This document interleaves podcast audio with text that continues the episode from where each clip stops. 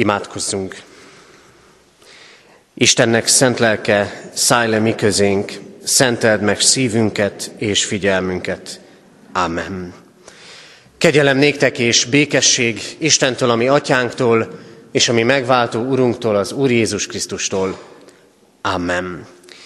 Kedves testvérek, Isten tiszteletünk kezdetén énekeljük fennállva a 119. Zsoltár első verszakát.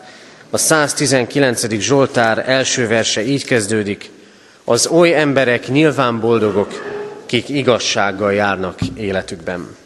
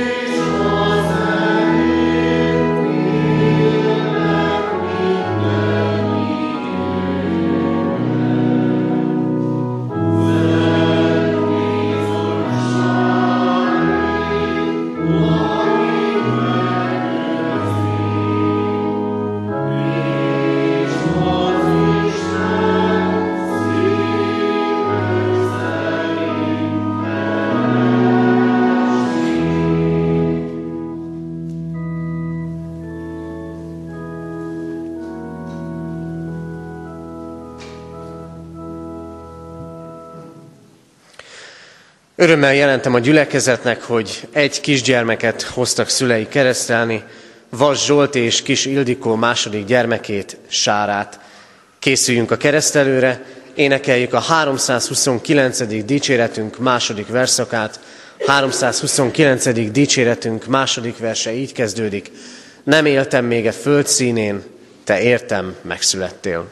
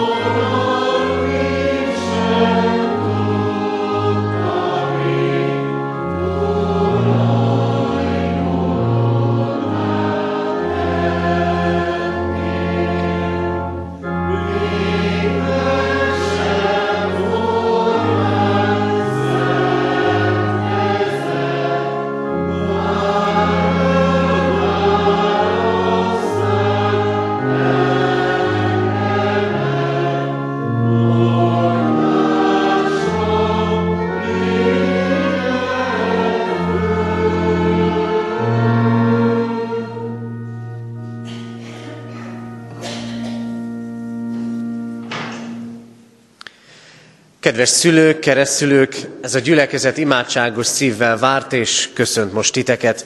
Áldjuk Istent, hogy arra indított benneteket, hogy elhozzátok gyermeketeket, Sárát, hogy részesüljön a keresztség szentségében. Hisszük azt, hogy az Úr akarata az ő életével is az, hogy keresse az Isten országát, és az Istennel való közösségben megtalálja az a számára is elkészített örök életet. A feltámadott Krisztus mielőtt átment mennyei dicsőségébe, a következő szavakkal hatalmazta fel tanítványait a keresztség szentségének kiszolgáltatására. Nékem adatot minden hatalom menjen és földön.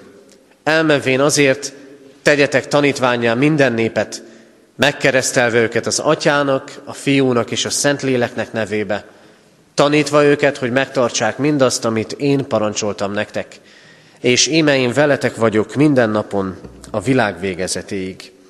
Ehhez olvasom még Isten igéjét Márk evangéliumából, a tizedik fejezet 13. versétől kezdődően. Kisgyermekeket vittek Jézushoz, hogy megérintse őket. A tanítványok azonban rájuk szóltak. Amikor ezt Jézus észrevette, megharagudott, és így szólt hozzájuk. Engedjétek hozzám jönni a kisgyermekeket, és ne akadályozzátok őket, mert ilyeneké az Isten országa. Bizony mondom nektek, aki nem úgy fogadja az Isten országát, mint egy kisgyermek, semmiképpen sem megy be oda. Ekkor átölelte, és kezét rájuk téve megáldotta a gyermekeket. Amen. A gyülekezet foglaljon helyet. Kedves szülők, keresztülők, a keresztelő mindig szép alkalom, akár családi vonatkozásban gondolunk rá, akár pedig úgy, mint fontos gyülekezeti alkalom van előttünk. Elhoztátok ide második gyermeketeket, Sárát, hogy részesüljön a keresztségben. Számomra ez azt is üzeni, hogy komolyan akarjátok venni ezt a dolgot. Komolyan akarjátok venni azt, hogy nem csak valamiféle szellemi útravalót akartok adni neki, nem csak a testi, szellemi szükségleteiről akartok gondoskodni, hanem bizony a lelkiekről is. Keresztelő lehetünk ma együtt, keresztelő lehetünk ma együtt olyan alkalmon, ami arról szól, hogy az Isten néven szólítja az embert. Tulajdonképpen minnyájunkkal ez a története az Istennek. Személyes viszonyt akar létesíteni. Felnőttel és gyerekkel egyaránt. Síróval is, meg örvendezővel is. A kérdés az, hogy ti, mint szülők és keresztülők, mit tehettek ebben a dologban? Hogyan lehettek az Isten munkatársai?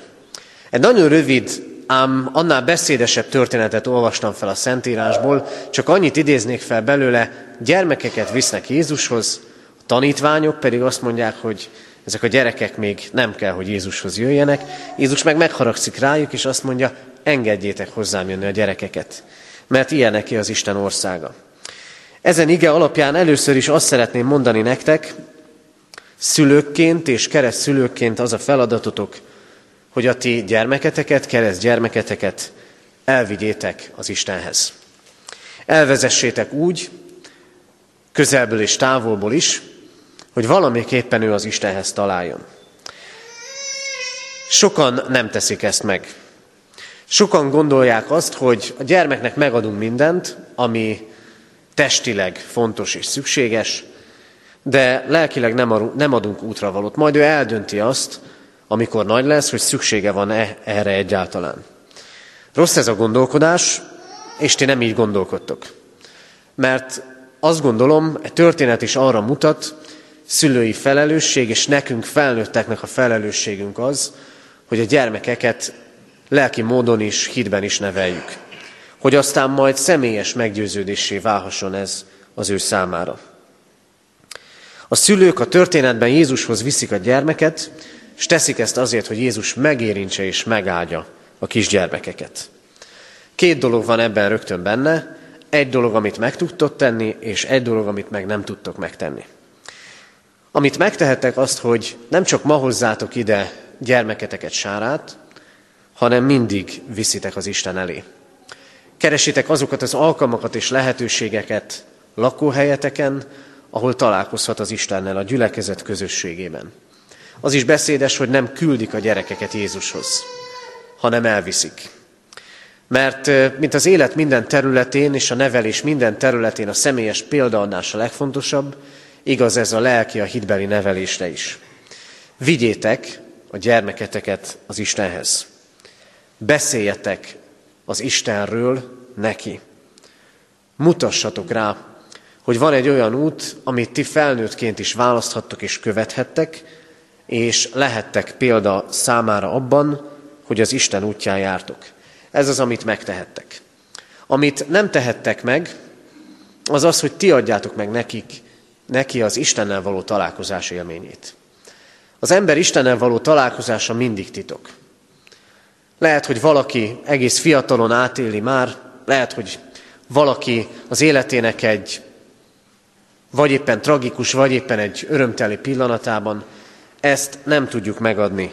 Lelkipásztorként, gyülekezeti tagként egyikünk sem tudja megadni. De lehet érte imádkozni.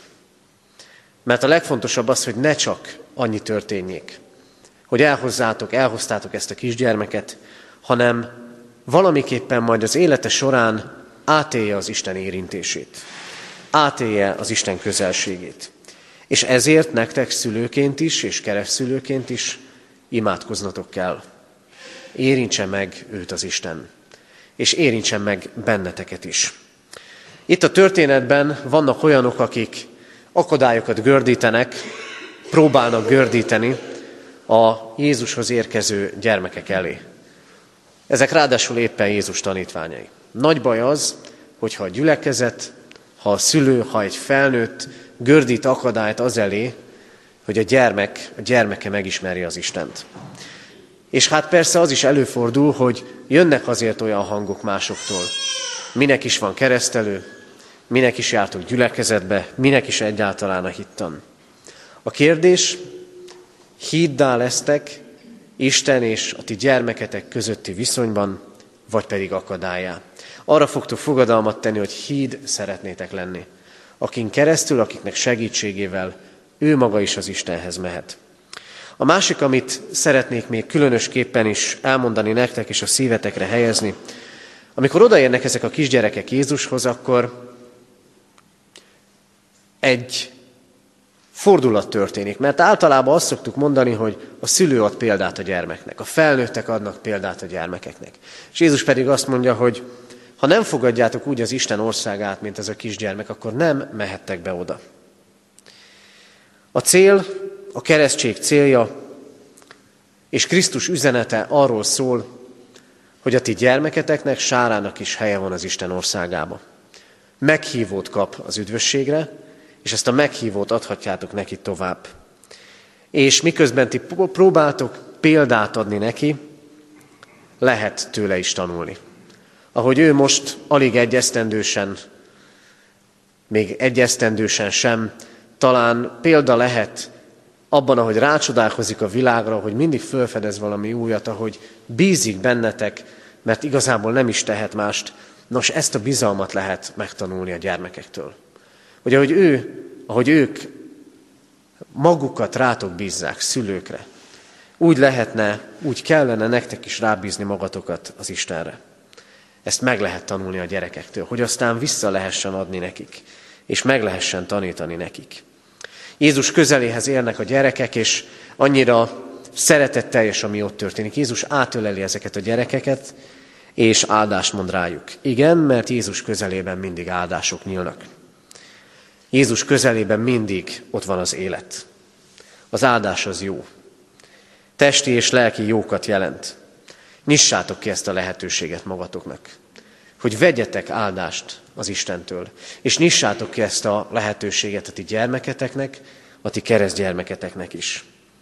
Összefoglalva tehát az üzenetet, az Isten ma azt helyezi a ti szívetekre, és erre hív el benneteket, hogy ne csak ma, hanem mindig vigyétek a ti gyermeketeket az Istenhez. Neveljétek úgy, hogy rátalálhasson az Istenre, hogy valamiképpen átélhesse az Isten érintését, és legyetek ebben példává számotok, számukra, számára, és ti is tanuljatok tőle, hogy hogy kell bízni, és hogy kell rácsodálkozni a világra, és az Isten dolgai, Isten dolgaira. Adja Isten, hogy így legyen. Amen. Isten üzenetére válaszul, valljátok meg hiteteket, a gyülekezettel együtt elmondva az apostoli hitvallást.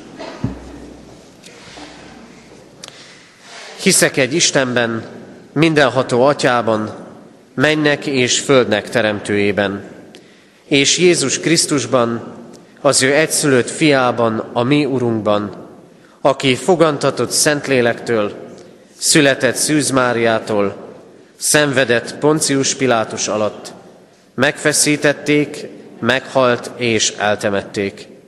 Alászállt a poklokra, harmadnapon feltámadt a halottak közül, fölment a mennybe, ott ül a mindenható Atyaisten jobbján, Onnan jön el ítélni élőket és holtakat.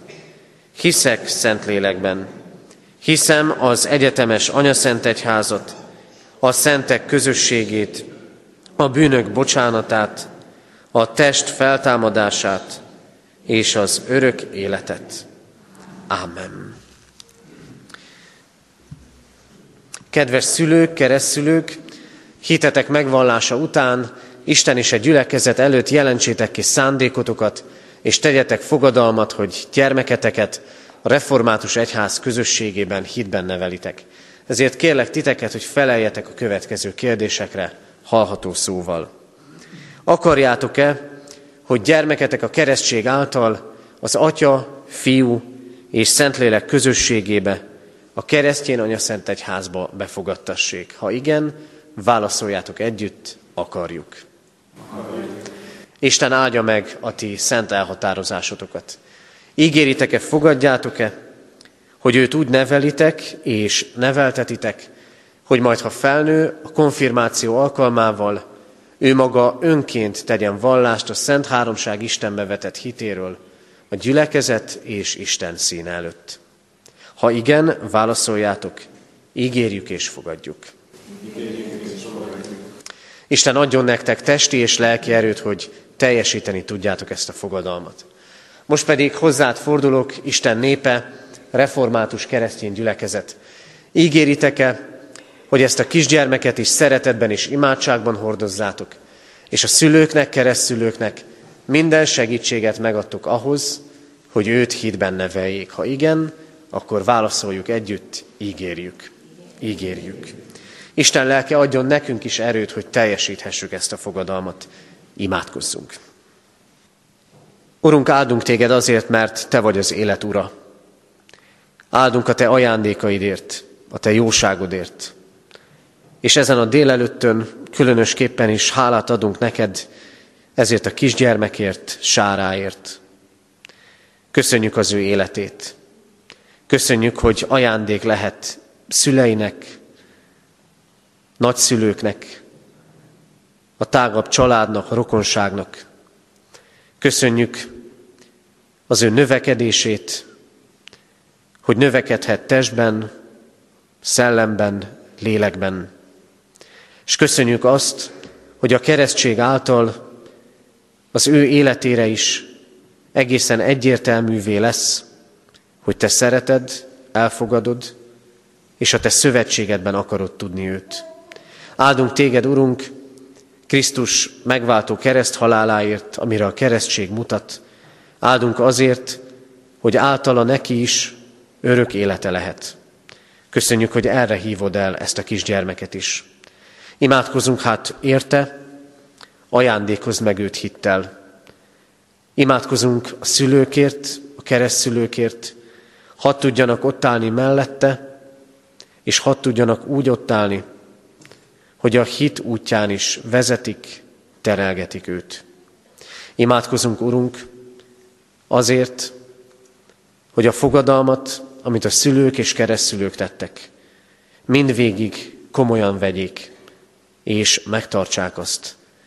Imádkozunk, Urunk, hogy a Te ígéreted naponként valósággá lehessen ennek a gyermeknek és a családnak az életében hogy átélhessék velük vagy minden napon a világ végezetéig. Így bízzuk rád, Urunk, ezt a kisgyermeket.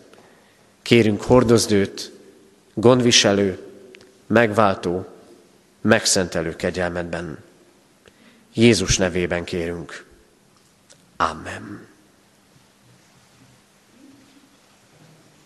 Sára, keresztellek téged az atyának, fiúnak, Szentléleknek nevében. Amen.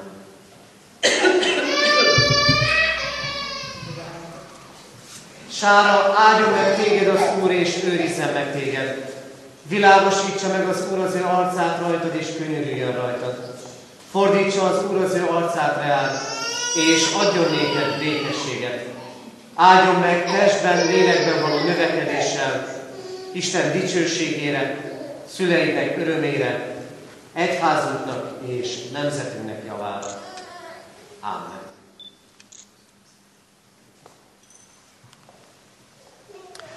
Foglaljunk helyet testvérek, és folytassuk Isten tiszteletünket. Énekeljük a 119. Zsoltár második, harmadik és negyedik verseit. 119. Zsoltár második, harmadik és negyedik verseit énekeljük. Boldogok azok is, mondom nyilván, akik hamisságot nem cselekesznek.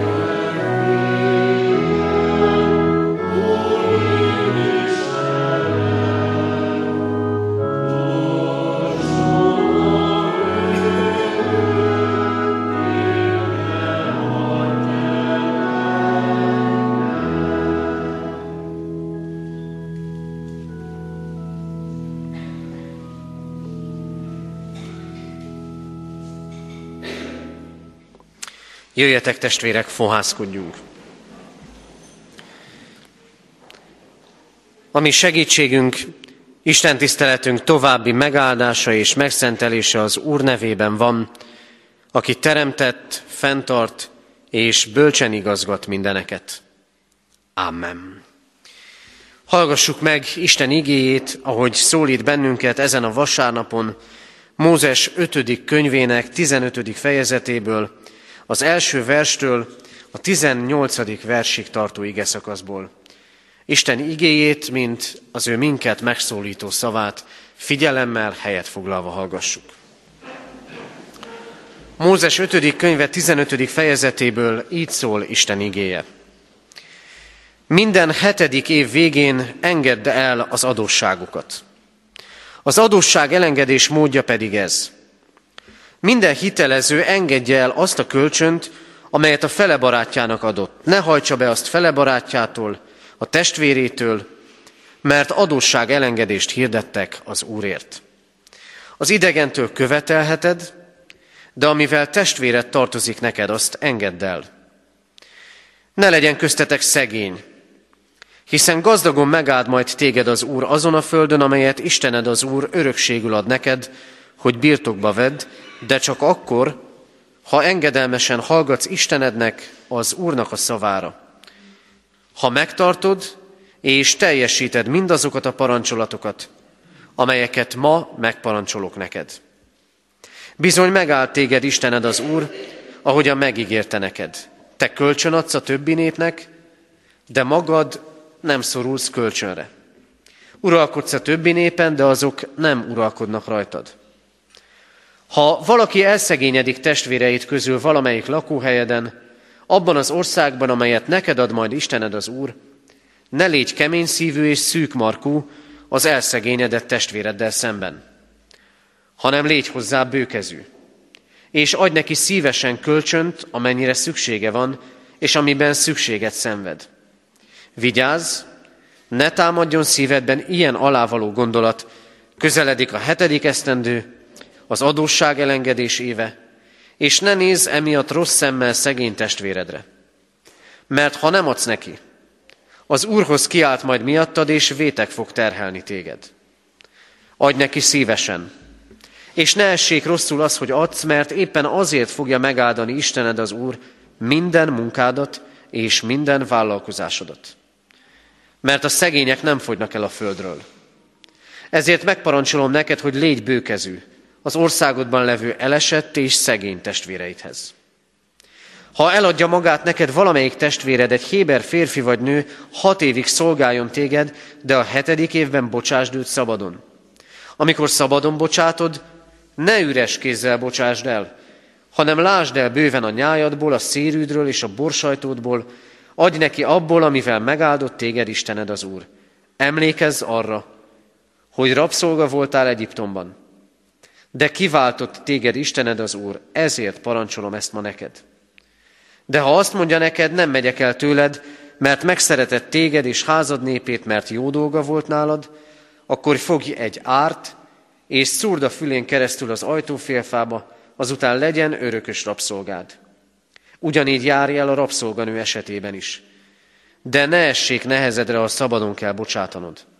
Mert hat év alatt kétszer annyit dolgozott neked, mint amennyit egy napszámos pénzért dolgozott volna. Így megállt téged Istened az Úr mindenben, amit cselekszel. Isten szent lelke tegye áldássá szívünkben az igét, és adja meg nekünk, hogy ne csak hallói legyünk, hanem annak üzenetét érthessük és megélhessük. Jöjjetek, imádkozzunk!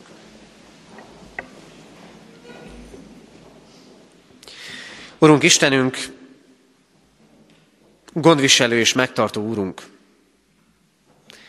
a világon sokan vannak, akik szűkölködnek. És nekünk mégsem félelmek között kellett ma reggel felébrednünk. Minket mégsem azok a kérdések sújtanak és foglalkoztatnak, hogy mit kell az asztalunkra tennünk, hogy lesz-e eleget enni, inni. Minket nem azok a félelmek aggasztanak, hogy lesz-e otthonunk, vagy a háború elsöpri azt estére. Urunk, sokan vannak-e világon, akik nélkülöznek, akik szenvednek, és mi sokaknál jobban élünk. Mégis tele vagyunk panasszal és elégedetlenséggel. Urunk,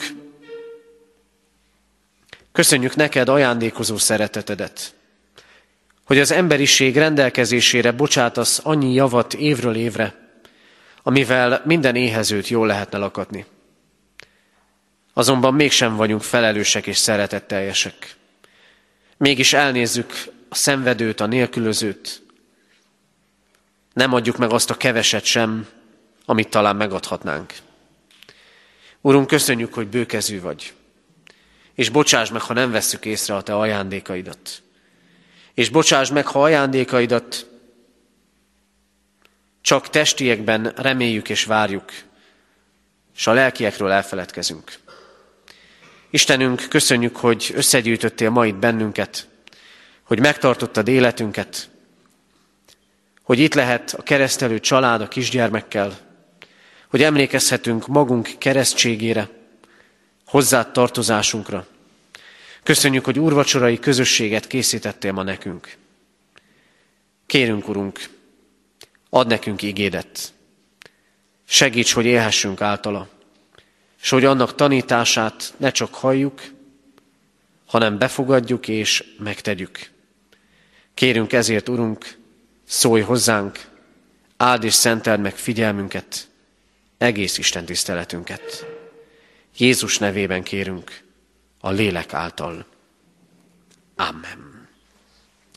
Isten igényének hallgatására készülve a 171. dicséretünk egyetlen versét énekeljük el. A 171. dicséretünk így kezdődik, megáll az Istennek igéje. Az ének alatt a gyermekeket szeretettel várjuk a gyermekisten tiszteletem.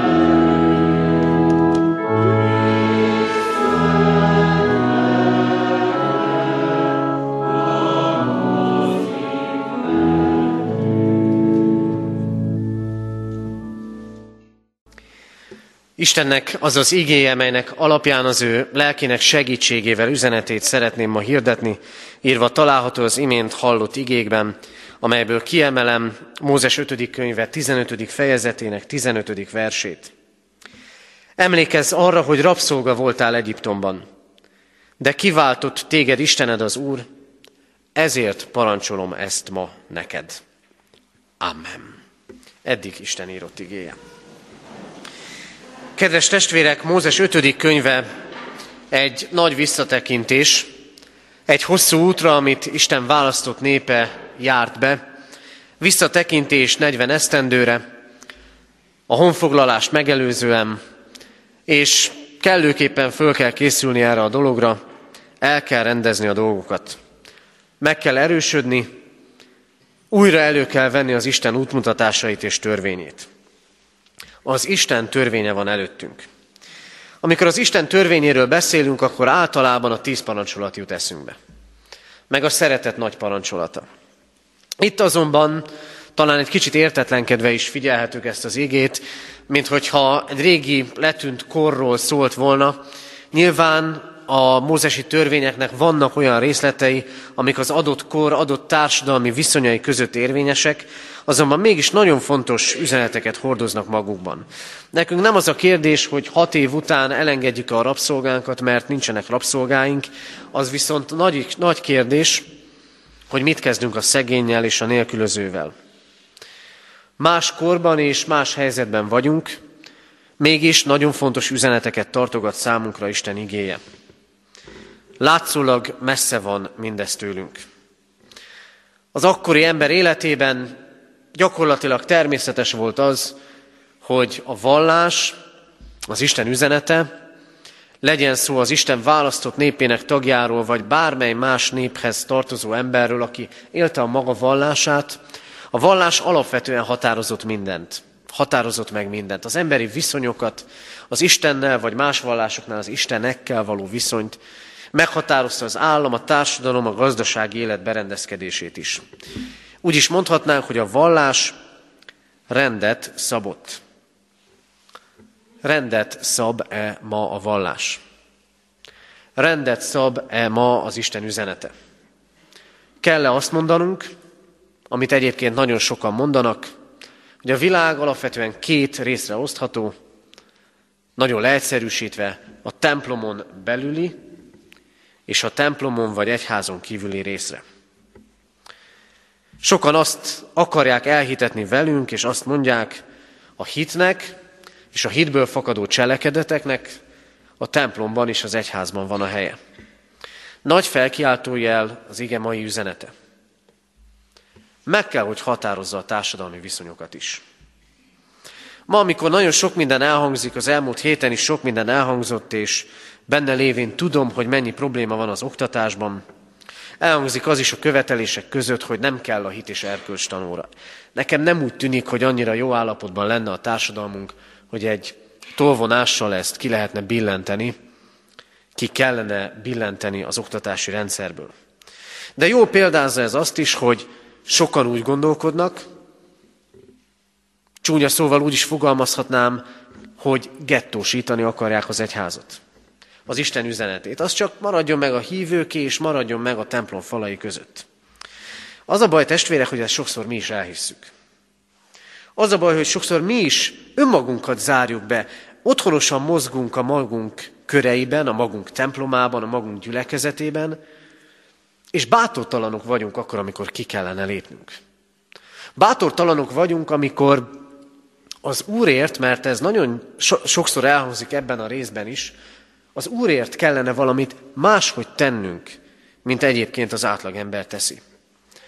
Az ige éppen arra mutat rá ma, hogy a világban való létünket és a világhoz való viszonyunkat és a nélkülözőhöz való viszonyunkat is meg kell, hogy határozza az Isten üzenete. Ahogy viszonyulunk az egyes emberhez, és ahogyan viszonyulunk a társadalom elesetteihez. Hogyan kellene jelen lennünk a világban? Alapigénk ezt mondja, emlékezzél arra, hogy rabszolga voltál, de kiváltott téged Istened az Úr. Ezért ma a szabadságról szeretnék beszélni. Mindenek előtt arról, hogy keresztény emberként, Istenre figyelő emberekként szabadságot nyert emberek vagytok. Mindannyian szabadságot nyert emberek vagyunk. És itt is van egy olyan elképzelés, egy olyan nézet, amit rólunk keresztényekről mondanak. A kereszténység, az egyház csak erkölcsökről és szabályokról tud beszélni. És ezért a kereszténység, az egyház gúzsba köti az embereket. De a hívő ember életének alapélménye nem ez. Nem az, hogy gúzsba van kötve az élete. Nem az, hogy folyamatosan valamiféle szabályhoz kellene alkalmazkodnia. Az életünk tele van szabályokkal, a munkahelyen szervezeti és működési szabályzattal. Éppen elég bajunk van, akár mondjuk valamiféle adószabály értelmezésével. A legkisebb dologra is szabályokat gyártunk. A hívő ember életének alapélménye ez lehet, megszabadultam. Megszabadított az Isten. Mennyit ér a szabadság? Hogy mennyit ér a szabadság, arról először is az jutott eszembe, néhány héttel ezelőtt hallottam rádióban egy riportot egy olyan emberről, akit ártatlanul zártak börtönbe. Fél évet töltött ott, mikor kiderült az ártatlansága. Azt mondja, a legnagyobb tanulsága az volt, hogy ami korábban természetesnek tűnt, a szabadság, azt most már tudom értékelni. Hogy mennyit ér a szabadság, kérdezzünk meg egy olyan szenvedélybeteget, akár szabadult alkoholistát, aki kijött az alkohol szorításából, és aki naponként megvívja a küzdelmeit a szabadságáért, hogy ne váljon újra, újra a rabjává valaminek. A keresztény embert az Isten szabadságra hívta el. Emlékezzél vissza, mondja az ige, rabszolga voltál Egyiptomban, de kiváltott téged Istened az Úr. Az Isten belépése az ember életében mindig szabadságot hoz. Mindig mentesülést valamitől, és mindig felszabadulást valamire. Az Isten belép az életünkbe, és szabadít. Ugyanakkor mégis úgy van a dolog, hogy az átlagember azt mondja, nem ültem én börtönbe, nem vagyok szenvedélybeteg rabja, lehetne még hosszasan sorolni. Nincsenek függőségek és rabságok az életemben, nincs miből szabadulni. De van miből szabadulni. Mert meg kell szabadulnunk attól a bűntől, amely rá tud terhelődni az életünkre.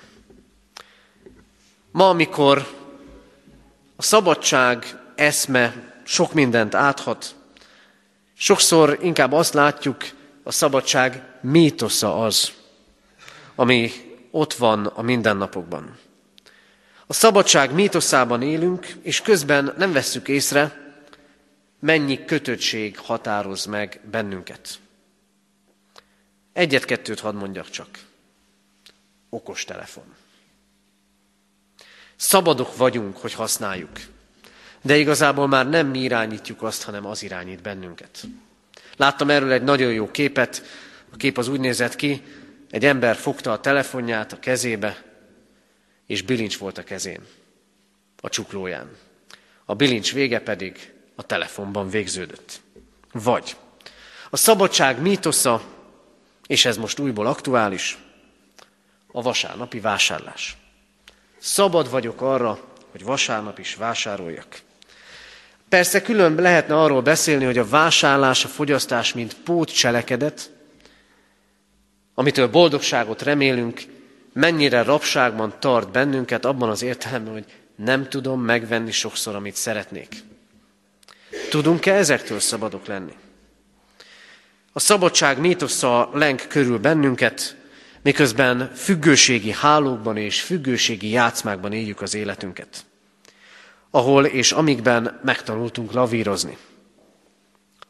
De az ige azt mondja, én kiszabadítottalak téged Egyiptomból. Jézus Krisztus a szabadító.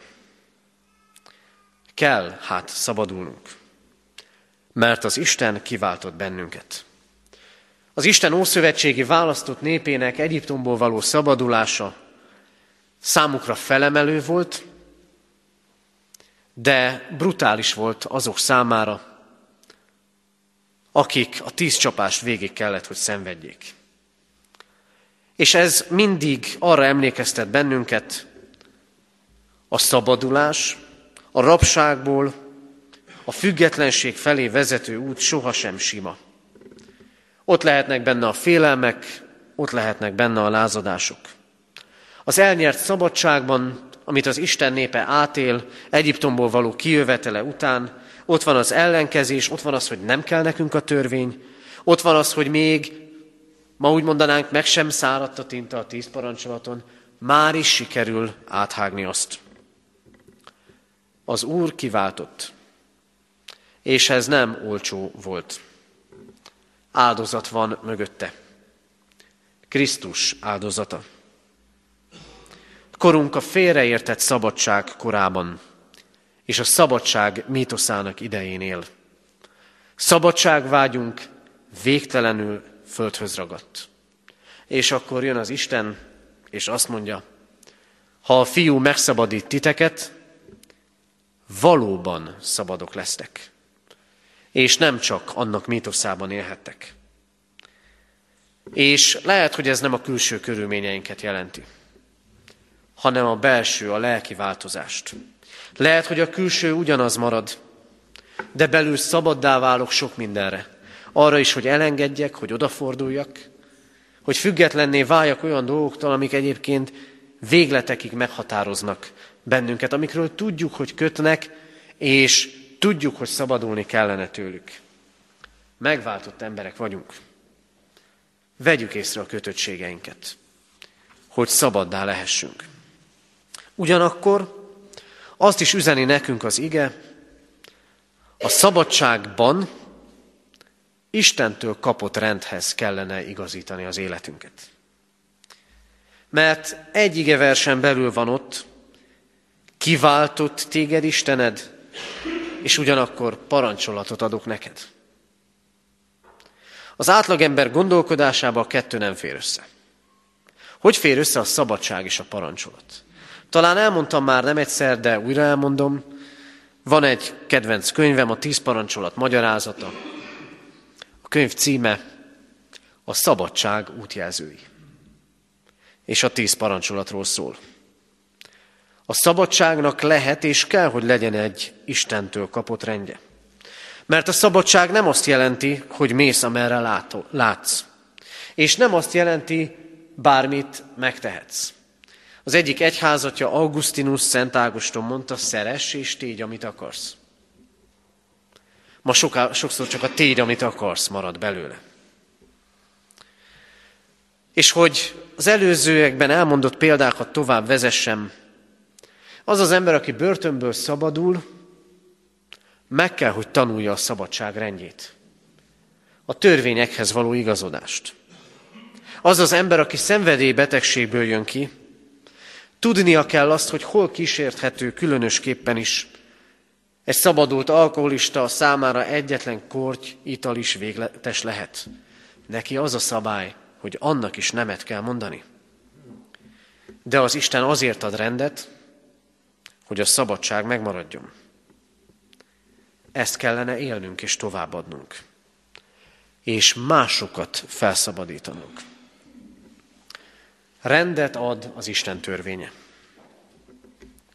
És a kérdés az, hogy az Isten törvényének rendje a tíz parancsolatban és a szeretet nagy parancsolatában meghatározza-e igazán emberi kapcsolatainkat, a pénzhez való viszonyunkat, a társadalmi kapcsolatainkat, egyáltalán mindent. Nem törvényeskedésről beszélek. Az Isten nem szervezeti és működési szabályokat ad nekünk. Nem részletekbe menő szabályozást. Az ő rendjében ott van a szabadság, és nem képmutató farizeusi törvényeskedést kér tőlünk az Isten.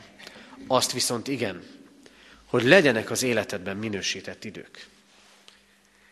Talán közgazdaságilag is, meg szociológiailag is furcsa lehet az, amit itt elénk ad az Isten igéje. Minden hetedik évben engedd el a rabszolgákat.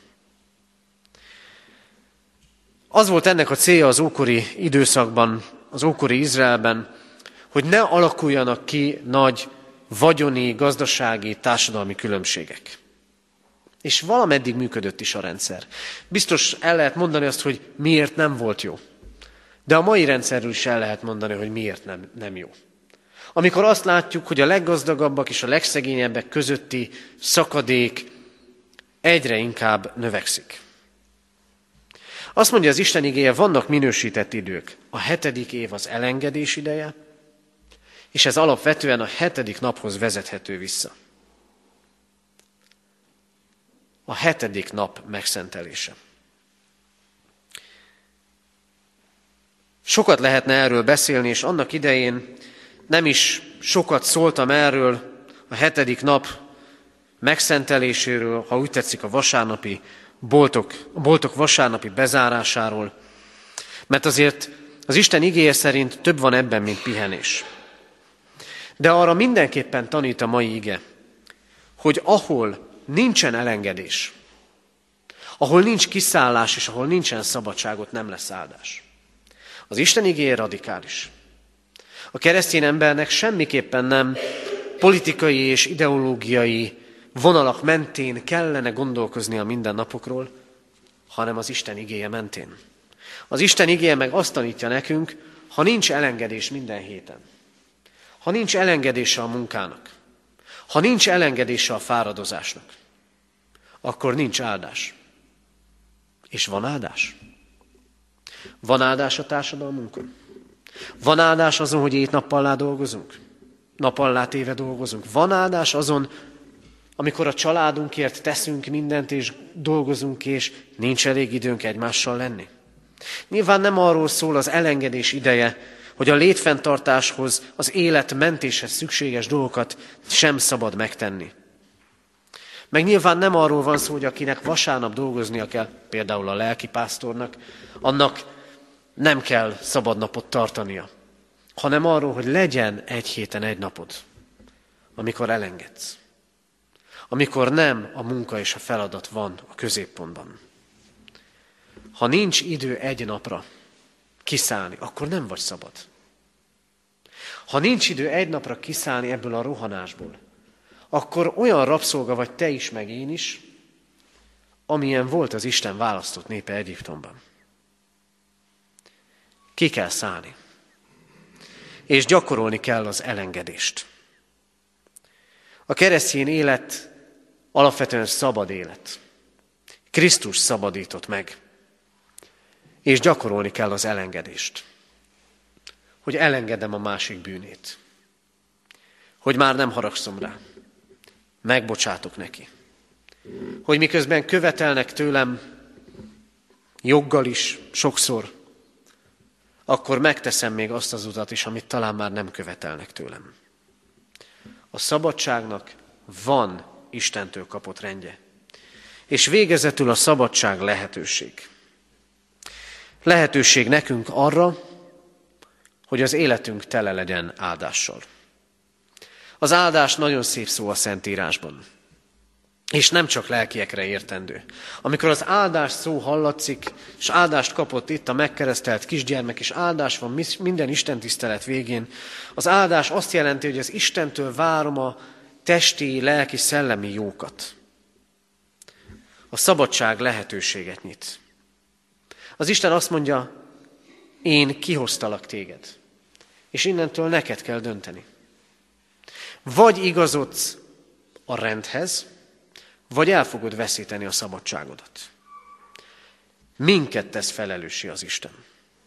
Nem a rendszert, nem a munkáltatót, minket tesz felelőssé az Isten. Hogy hogyan élünk a szabadságunkkal. És a szabadság lehetőség arra is, hogy odaforduljunk a másik emberhez. Nagyon sok szó esett ebben a felolvasott igében. A rászorulókról, a nélkülözőkről, a szegényekről. És megfogalmazás nyer ez is, mert a szegények nem fogynak el a földről. Vagy ahogy Jézus mondja, a szegények mindig közöttetek lesznek. Nagy felkiáltójelként, ha te nem vagy szegény, hogy lehetnél más helyzetben is. Hogy adj hálát azért, ami van. De ez mindig felelősség. Nem az a fajta felelősség, ahol az egyházat gettósítani akarók és a templom falai közé zárni akarók jelölik ki az egyház helyzetét, hogy az egyháznak az a dolga, hogy toldozgassa, foltozgassa a szociális hálón lévő lyukakat. Nem ez a dolgunk első körben. De dolgunk odafordulni a másik emberhez. Krisztust felmutatva. Észrevenni a rászorulót. Akár anyagiakban rászoruló. Akár odafigyelésben mert nem kapja meg a törődést, mert nincsen rá ideje senkinek. Hiszem, hogy így hívott el minket hitvallásos cselekedetekre az Isten. És ezért legyen ma is konkrét feladatunk. Vegyük észre a rászorulót. Vegyük észre azt az embert, akinek talán arra a pénzre van szükség, ami nekünk forintokat jelent. Vegyük észre azt az embert, akár a családban is, akinek arra van szüksége, hogy végre időt töltsünk vele. Vegyük észre azt a rászorulót, akivel beszélgetni kellene. Lehet, hogy nem az élet nagy dolgairól, hanem a mindennapokról megértő szóval. Mert a szabadság lehetőség. Kedves testvérek, az Isten kiváltott bennünket megkötözöttségeinkből. Korunk embere sokszor látszat szabadságban él. Krisztus megszabadított, akkor valóban szabadok lehetünk. Arra, hogy kövessük őt, hogy az ő törvényének rendje szabja meg az életünket. Éljünk ezzel a szabadsággal. Kövessük az Isten útmutatásait, vele való viszonyunkban, egymással való kapcsolatunkban, a társadalmi kapcsolatainkban és az élet minden területén. Adja Isten, hogy így legyen. Amen.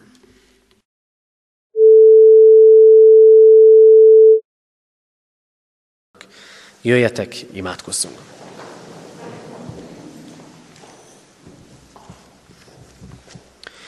Urunk Istenünk, hálaadással állunk meg előtted, a megértett igéért, üzenetért.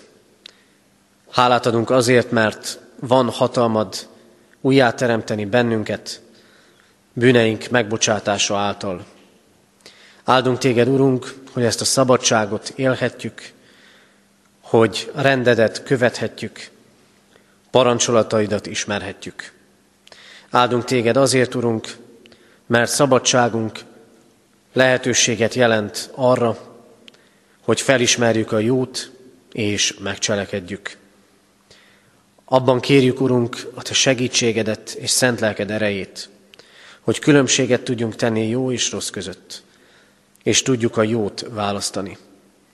Kérünk ezért, hogy légy velünk a kísértések idején. Kérünk ezért, adj nekünk erőt szeretni, jót tenni, felismerni a szükséget, a szükségben lévőt. Látni azt, mi a mi feladatunk és felelősségünk emberi viszonyainkban és kapcsolatainkban. Urunk, köszönjük neked, hogy a Te ígéddel és lelkeddel gazdagodva mehetünk el a Te házadból. Imádkozunk, Urunk, azokért, akik ma nem lehettek közöttünk. Imádkozunk hozzád a betegekért, a gyászolókért, a terheket hordozókért. Imádkozunk azokért, akiknek örömük van, akiknek szívük tele van hálával. Légy áldott minden jó ajándékodért. Imádságban hordozzuk, Urunk, előtted a mi közösségünket, gyülekezetünk egészét, annak vezetőit, intézményeit. Imádkozunk egész egyházunkért, kérünk légy, ami megtartunk és megújítunk. Könyörgünk hozzád, Urunk, nemzetünkért, határokon innen és túl. Légy, ami megtartunk, s légy, ami megújítunk. Imádkozunk, Urunk, ezért a világért, amely sok reménytelenség, nélkülözés közepette éli mindennapjait. Kérünk, tartsd meg kezedben, közeledben, tartsd féken a gonosz erőket, és teljesítsd ki a jót. Köszönjük, Urunk, hogy ma is és minden nap imádságos közösségben lehetünk veled. Legyen áldott a te neved örökkön, örökké. Amen. Ti azért így imádkozzatok, mi atyánk, aki a mennyekben vagy, szenteltessék meg a te neved, jöjjön el a te országod, legyen meg a te akaratod, amint a mennyben, úgy a földön is. Minden napi kenyerünket add meg nékünk ma, és bocsáss meg védkeinket, miképpen mi is megbocsátunk az ellenünk védkezőknek. És ne vigy minket kísértésbe, de szabadíts meg a gonosztól, mert tiéd az ország, a hatalom és a dicsőség mindörökké. Amen. Hirdetem az adakozás lehetőségét, mint Isten tiszteletünk hálaadó részét. Fogadjuk most Isten áldását. Mindezek után Istennek, Atyánknak szeretete, az Úr Jézus Krisztus kegyelme és a lélek közössége legyen, maradjon mindannyiótokkal. Amen. Helyet foglalva a záróéneket megelőzően a hirdetéseket hallgassuk meg. Hirdetem a testvéreknek, hogy ma délelőtt a 9 órakor elkezdődött istentiszteleten és azt követően köszöntötte a gyülekezet, és köszönti a gyülekezet Varga László, lelkipásztor testvérünket, aki évtizedeken keresztül volt gyülekezetünk lelkipásztora, 80 éves születésnapjá alkalmából köszöntjük őt. Hirdetem, hogy ma még délután 6 órakor tartunk istentiszteletet Kecskeméten a templomban. Heti alkalmainkat hirdetem. Kedden délután 5 órától szokott rendünk szerint itt katonatelepen a gyülekezeti teremben tartunk bibliaórát, várjuk erre szeretettel a testvéreket. Jövő vasárnap pedig szokott rendünk szerint 3.4.10-kor lesz Isten tisztelet itt katonatelepen, és jövő héten is keresztelőre kerül sor, hordozzuk előre is imádságban a keresztelésre készülő családokat. Imádkoztunk az elmúlt héten eltemetett Barta László, Barta László Sándorné, Szabó Julianna 80 esztendős korában elhunyt testvérünk gyászoló hozzátartozóit. Halottaink vannak Faragó Károlyné, Fehér Ilona Julianna, 59 évet élt. Temetése hétfőn 3.4.11-kor lesz. Gonda Gergelyné Tercsi Julianna 93 esztendőt élt. Hétfőn délután 2 órakor temetjük. Nagy Lászlóné Kis Judit 82 éves korában hunyt el.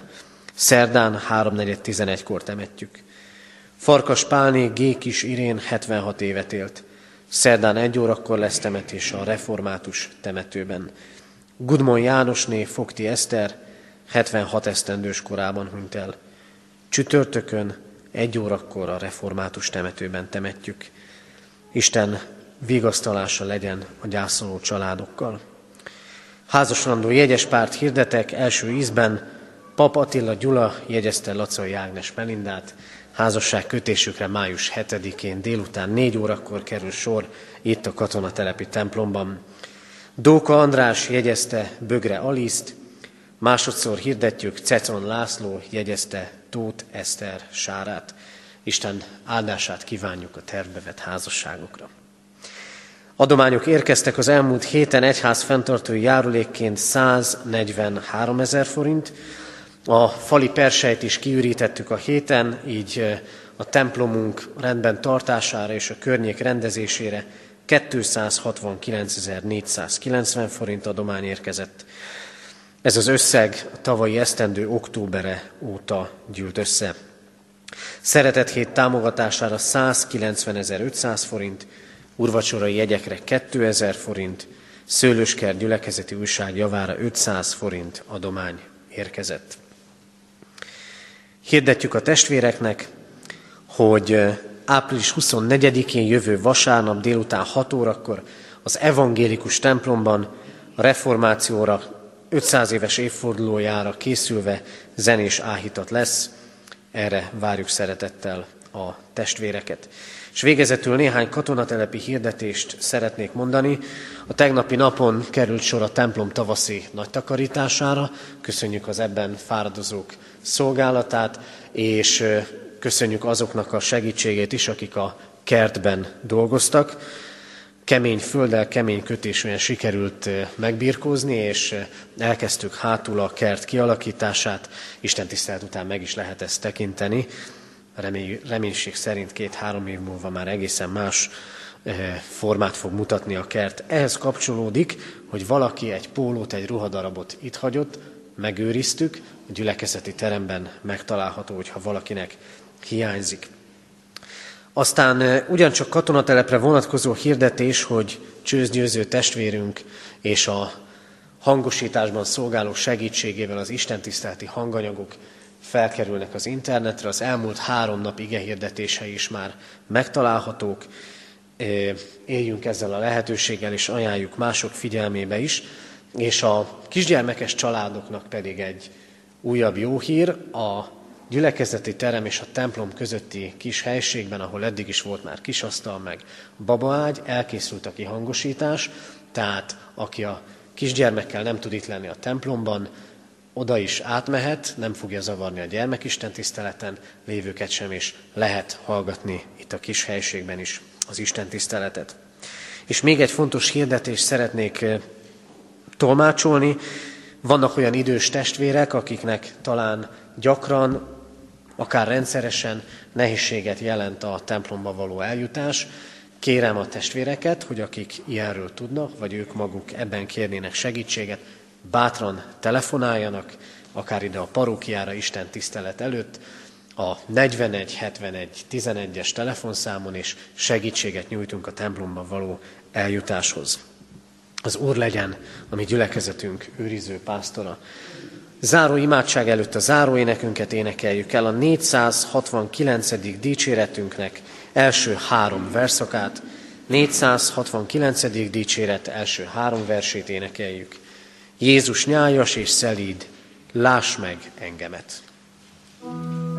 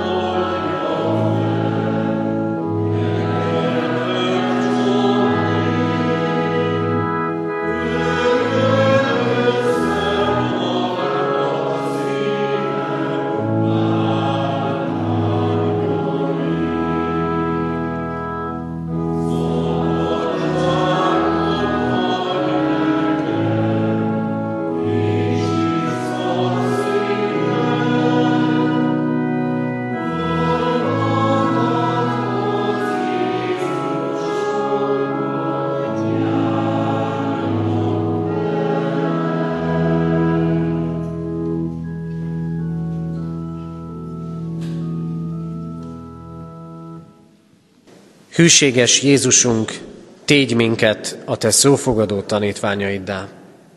Amen.